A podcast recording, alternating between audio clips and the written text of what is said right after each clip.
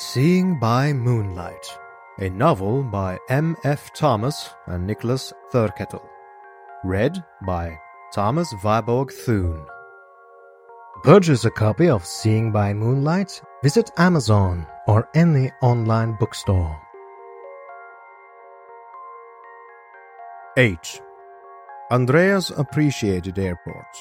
They provided unmatchable opportunities to observe people how they dealt with stress and crowds, the strength and urgency of their bonds with family and loved ones. It was like looking through a catalogue. Sometime while Andreas had dozed, Alvin and Ivo had received information that girl and her companion would be leaving Munich, and later that they would be flying to Leipzig, in a direction that Andreas already had a head start. This confirmed to him that others were observing. Andreas was not concerned by this. He was not being called upon to track, but simply to be in the vicinity, as the twins could deliver him to carry out necessary errands. This did mean, however, that there was someone in the organization who could track her even when she made such sudden changes in plan and that seemed like useful information. Cast his eyes casually about the terminal, letting his mind drift to possibilities of throttling the young ticket agent with the dark ponytailed hair, or taking the business traveler with the sallow face and setting him up to look as if he had drained his wrists in a bathtub. But the boarding doors opened, and Andreas focused his thoughts. Self consciously, he set his jacket on an adjacent chair out of view and slipped on a pair of reading glasses. Although his mild features usually allowed him to blend into the background, he felt it necessary to be more cautious with Elisa. She was perceptive, he could tell, and he had likely made an impression on her Twenty-four hours had not yet passed since they had last met. And there she was. But she was in a wheelchair, with the man Alex walking alongside, concerned. She did not look obviously ill or injured, and in fact rode in the chair with an air of resignation. When they were fully out of the tunnel and in the terminal, she rose from the chair and thanked the attendants before proceeding. Andreas was relieved that she was well.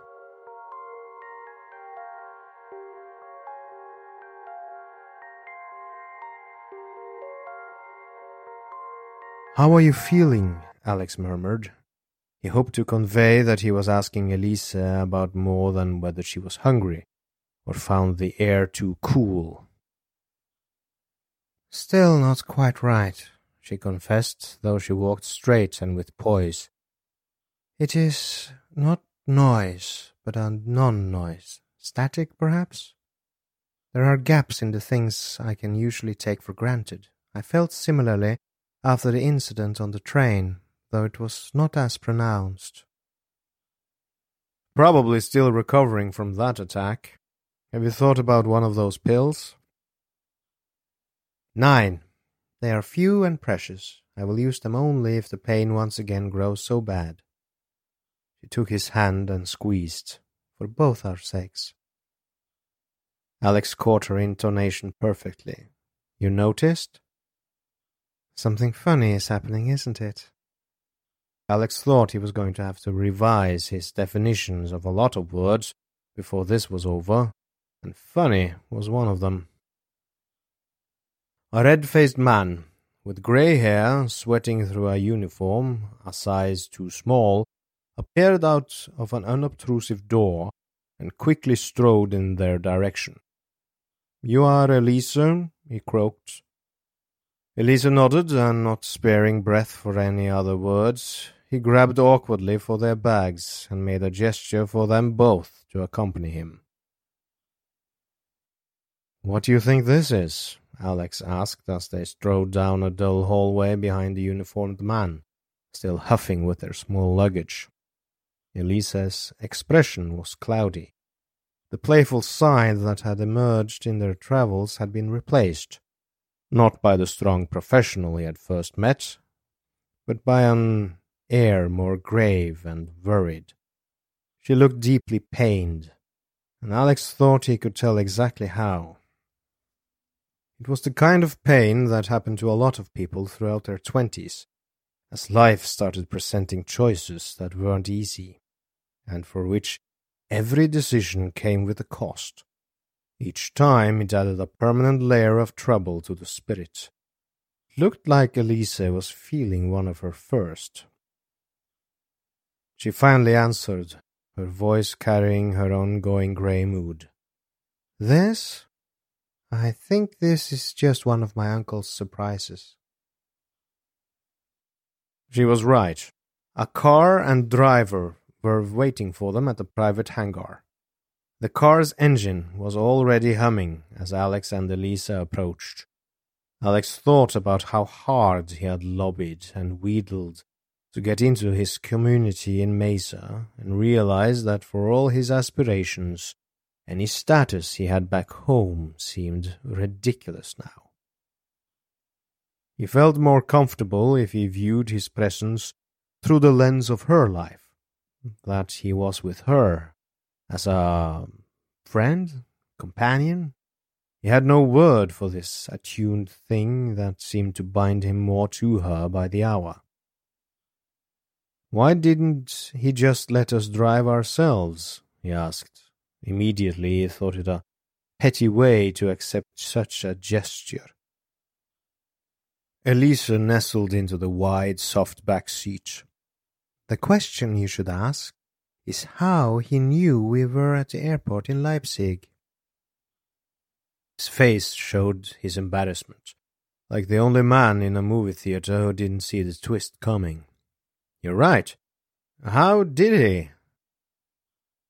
He knew because he knows.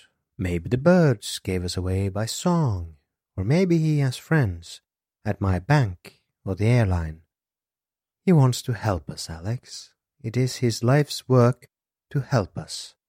Whatever else you may think about him, remember that. She took his hand and the car pulled out of the hangar and drove towards a gated fence. The driver had not spoken a word, and Alex imagined that he never would. The land on the road outside Leipzig was a patchwork of farms, patterns of fertile green rectangles dotted with the occasional small village. Alex watched it whip by while Elisa reviewed a folder of old documents and photos Philibert had provided for the trip.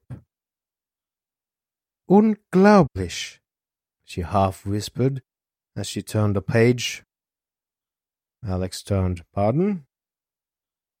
Elisa looked up, coming back from somewhere deep in memory. I'm sorry, it means incredible. I have never seen these pictures before. She offered the folder for Alex to review, he saw aged color and black and white photo prints of children, children of all ages studying together, or posing with a teacher, or playing in the grass.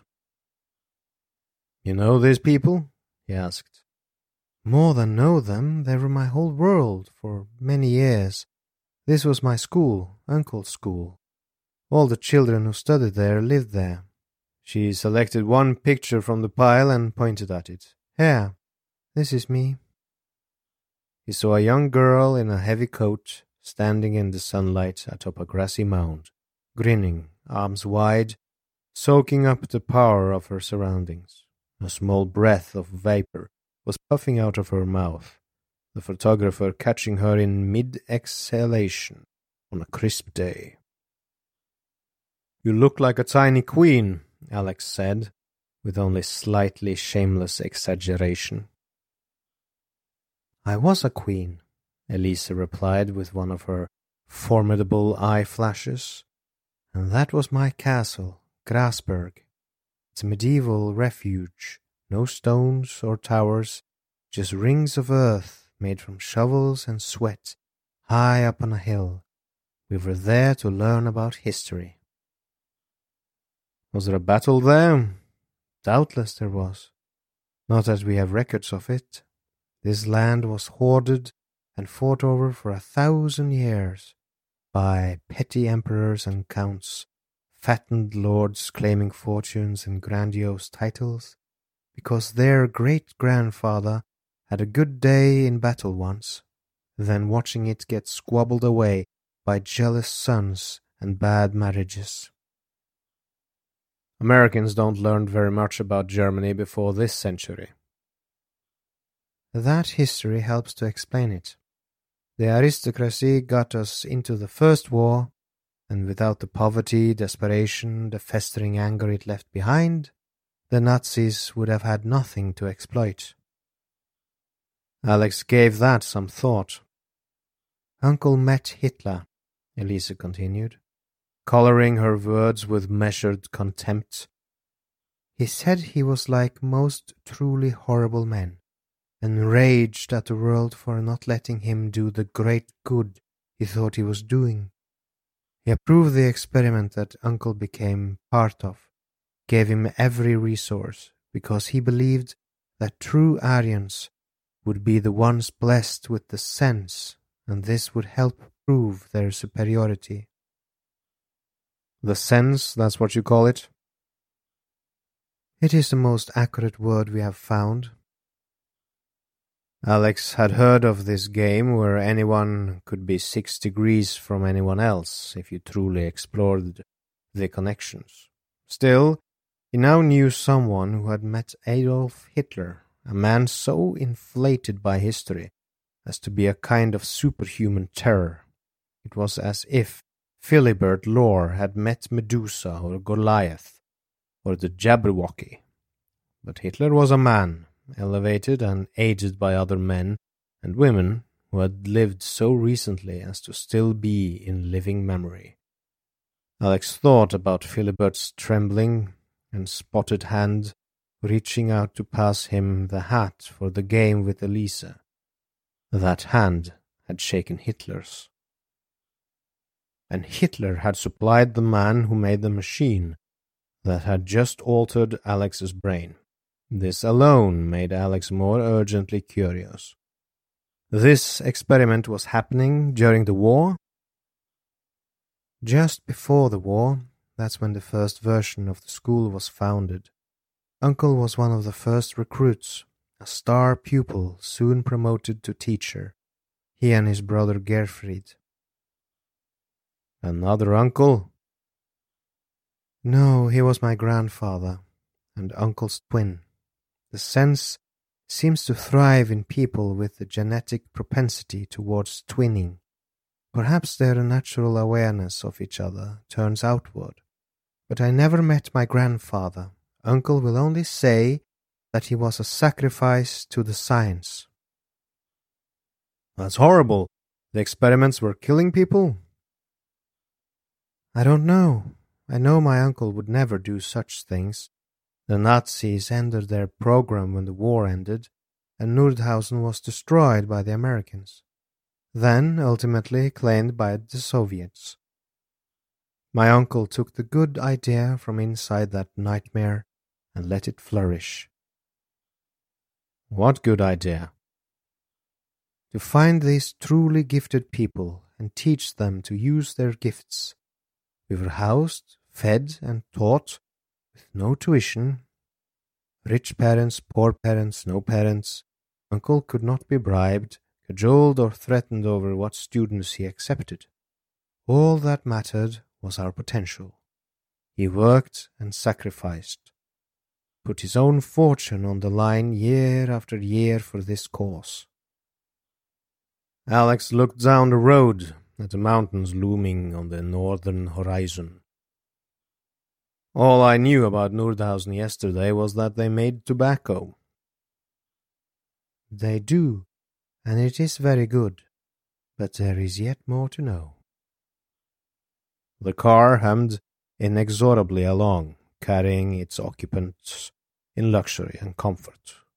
A mile behind, another car followed the same road with the twins Alvin and Ivo in the front and Andreas in the back seat, sitting straight up with his eyes quick from the action of the day.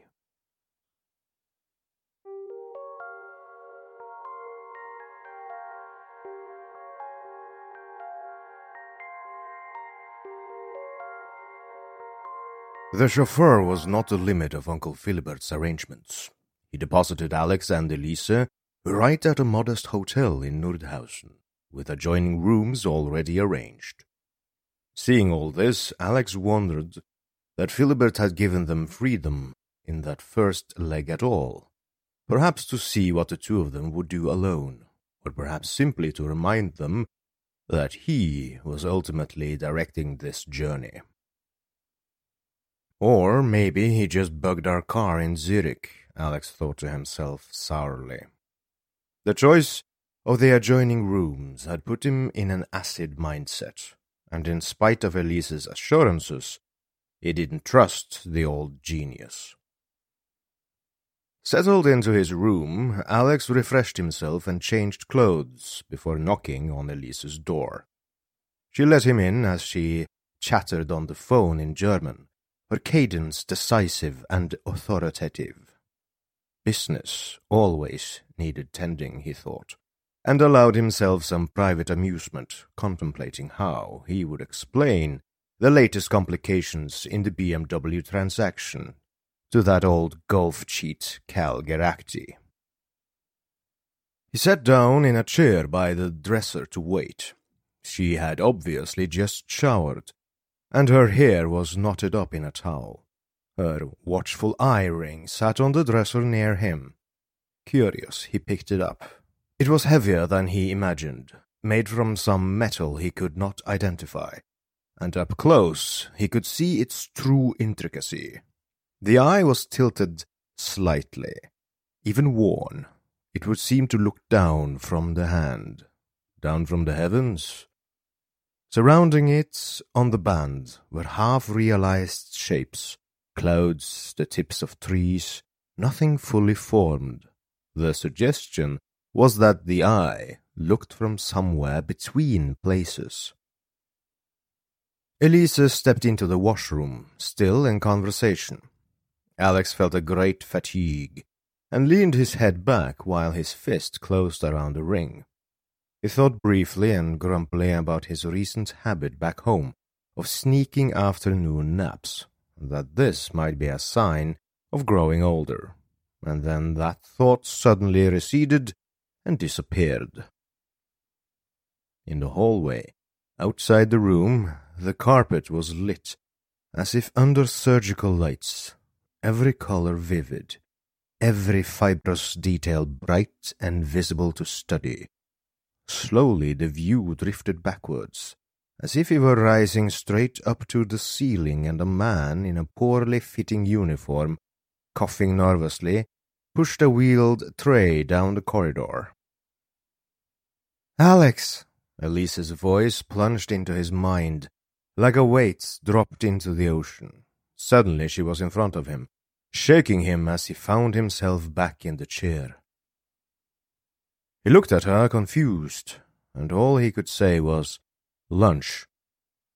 At that moment there was a knock at the door. Fraulein? Mittagessen, Fraulein?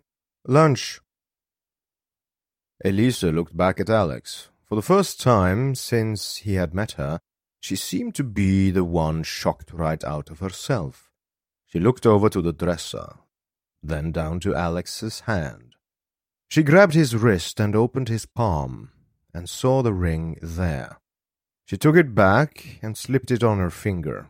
Then she put her hand on his shoulder, looked at him with a torn expression, and finally leaned towards his ear. Don't tell Uncle about that just yet, she whispered before going to answer the door.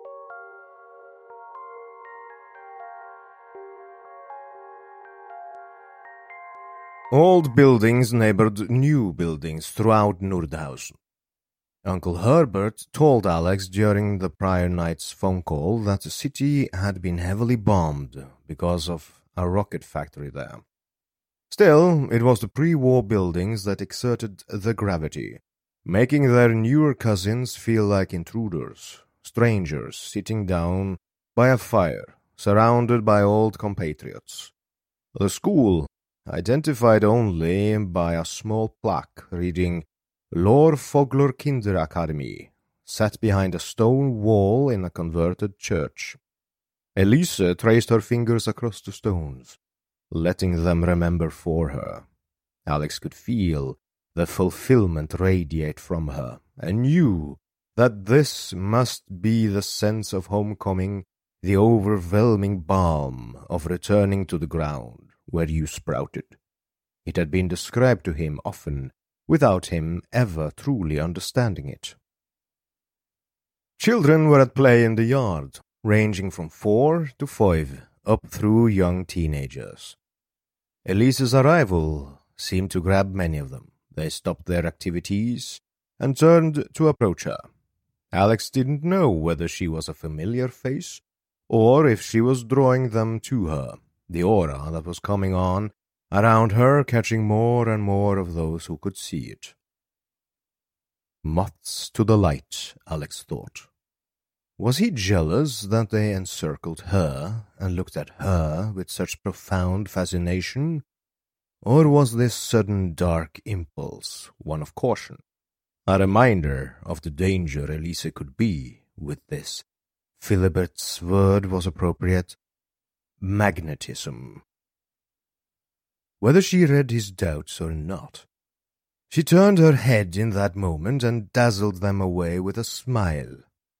Come, I was going to show you around, but let's let them do it. The children seized her hands and drew her away. Alex followed a man walking alone. Eventually, the adults of the Academy found them and warmly embraced Elisa in welcome.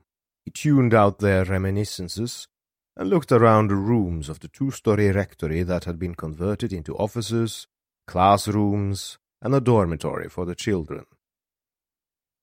It was as though each normal thing was set off by something strange and Alex didn't know if it was German culture, of which he knew only what his mother had passed down, the nature of private schools, he was a product of American public schooling, or the secret and special gifts the Kinder Kinderakademie was designed to promote. In nearly every room he saw something that didn't seem to belong. Often it was some device that bore the hallmarks of Philibert's design, that recipe of vintage technology, ancient markings and materials, and mystery of purpose. This teaching, he asked Elisa when she was at last free from her conversations. How does it work? What do they do? For most of the day, it is a normal school. Language and mathematics, and sciences and history and athletics, but much more art, so much beautiful painting and drawing. We would paint each other's pictures every day. We learned to truly see each other, to find the patience and stillness, to let the fuller sight of someone emerge, to know their daily moods and patterns. Uncle's machines can help refine and direct what is already there and we have other tools to strengthen it. But the art is what coaxes it out, lets it blossom in the sun. Alex suddenly had the image of cave painters trying to capture the essence of a thing with flat pigment on ancient stone. Determined to. Maybe this power was truly a natural thing, the extension of an impulse inside every person to truly know with every sense possible. Was it possible to discover and unlock new senses by sheer need? And could this need to know be called a necessity on the level of feeding, fighting, and fleeing, those primal urges that drove evolution? Two staff came and politely directed them to follow. Sometimes children would brush by them in the hall, and Alex met every look with a smile. There was something about them he could recognize. He thought back to that little boy on the airplane, that sense he had then of immediate affinity. Was it too much coincidence to wonder if that boy could have been candidate for this school? Alex continued this pleasant track of conversation as they walked. So, this is how you ended up studying art history. Yes, great artists dazzle me. In their own way, they see even further than you or I, or are barely aware that they are doing it. I've seen portraits that are truer than the skins of the people in them. So why America for college? Uncle suggested it. He felt, especially since this was an old church, that the school threatened to be much like a cloister. He wanted me to see the world with my own eyes, learn my own lessons about it. Alex was encouraged by this. Philibert's doting relationship with his beloved niece bordered distressingly on puppeteering. Any sign that he would consent to let her grow into herself was admirable. And, with helpless self regard, he had to ask, And what did you think of America? She took his hand. Mad. Horribly wonderfully mad. The staff led them to an archive room, where presumably Elise's folder of photographs originated. This was obviously Philibert's destination for them. Elise knew little of the school beyond what she perceived as a child. What was she going to learn now? The row of black file cabinets looked impeccably organized, each drawer labeled with an old typewritten card. They went back for decades, all the way to 1945, presumably the first year of the school. If Elise's story of Philibert's altruistic intentions was true, that was an astonishing year to find such optimism in Germany. Elise was drawn to the student records. My friends, I want to see where they ended up. Alex, left to his own devices, drifted toward the earliest records and pulled open a drawer marked 1945 Fotografie. The pictures showed the same old church buildings, the same garden and stone wall. Alex marveled at what the frame lines of the camera could hide, and he felt an ominous tension between the idyllic scenes and the devastation he knew existed in the world beyond the camera and in the flip from one picture to the next, he felt a concussive wave blast through his consciousness, an instant galvanizing blow landed by something that couldn't possibly be, but also couldn't be denied. The folder fell from his suddenly senseless hands. Elisa looked up. Alex, what is it? His distress had impacted her before she even turned to look at him. But Alex was dumb. The pictures were on the ground, but his eyes were fixed on the space where they had been, as though whatever image had shocked him hovered there still, pinned to his vision. Alex! Elisa reached out and placed her hands on his shoulders from behind. She slid them up his neck, soothing, almost guiding his head to turn away from whatever sight transfixed him. Finally, he accepted her coaxing, turned, and met her gaze. That picture, he said. I've seen it before. Just a scrap of it. Baffled, Elisa retrieved the folder from the ground. Which? Alex didn't turn to look at it again. He didn't need to. The class portrait, all the children with the young teacher. I didn't know what it was. All I ever saw was a scrap. And I wasn't even supposed to see that. I was sneaking through her stuff. He took a deep breath and finally focused his eyes on Elisa. The little girl in the front row holding hands with another kid. That's my mother. Purchase a copy of Seeing by Moonlight, visit Amazon or any online bookstore. Seeing by Moonlight, a novel by M. F. Thomas and Nicholas Thurkettle. Read by Thomas Viborg Thune.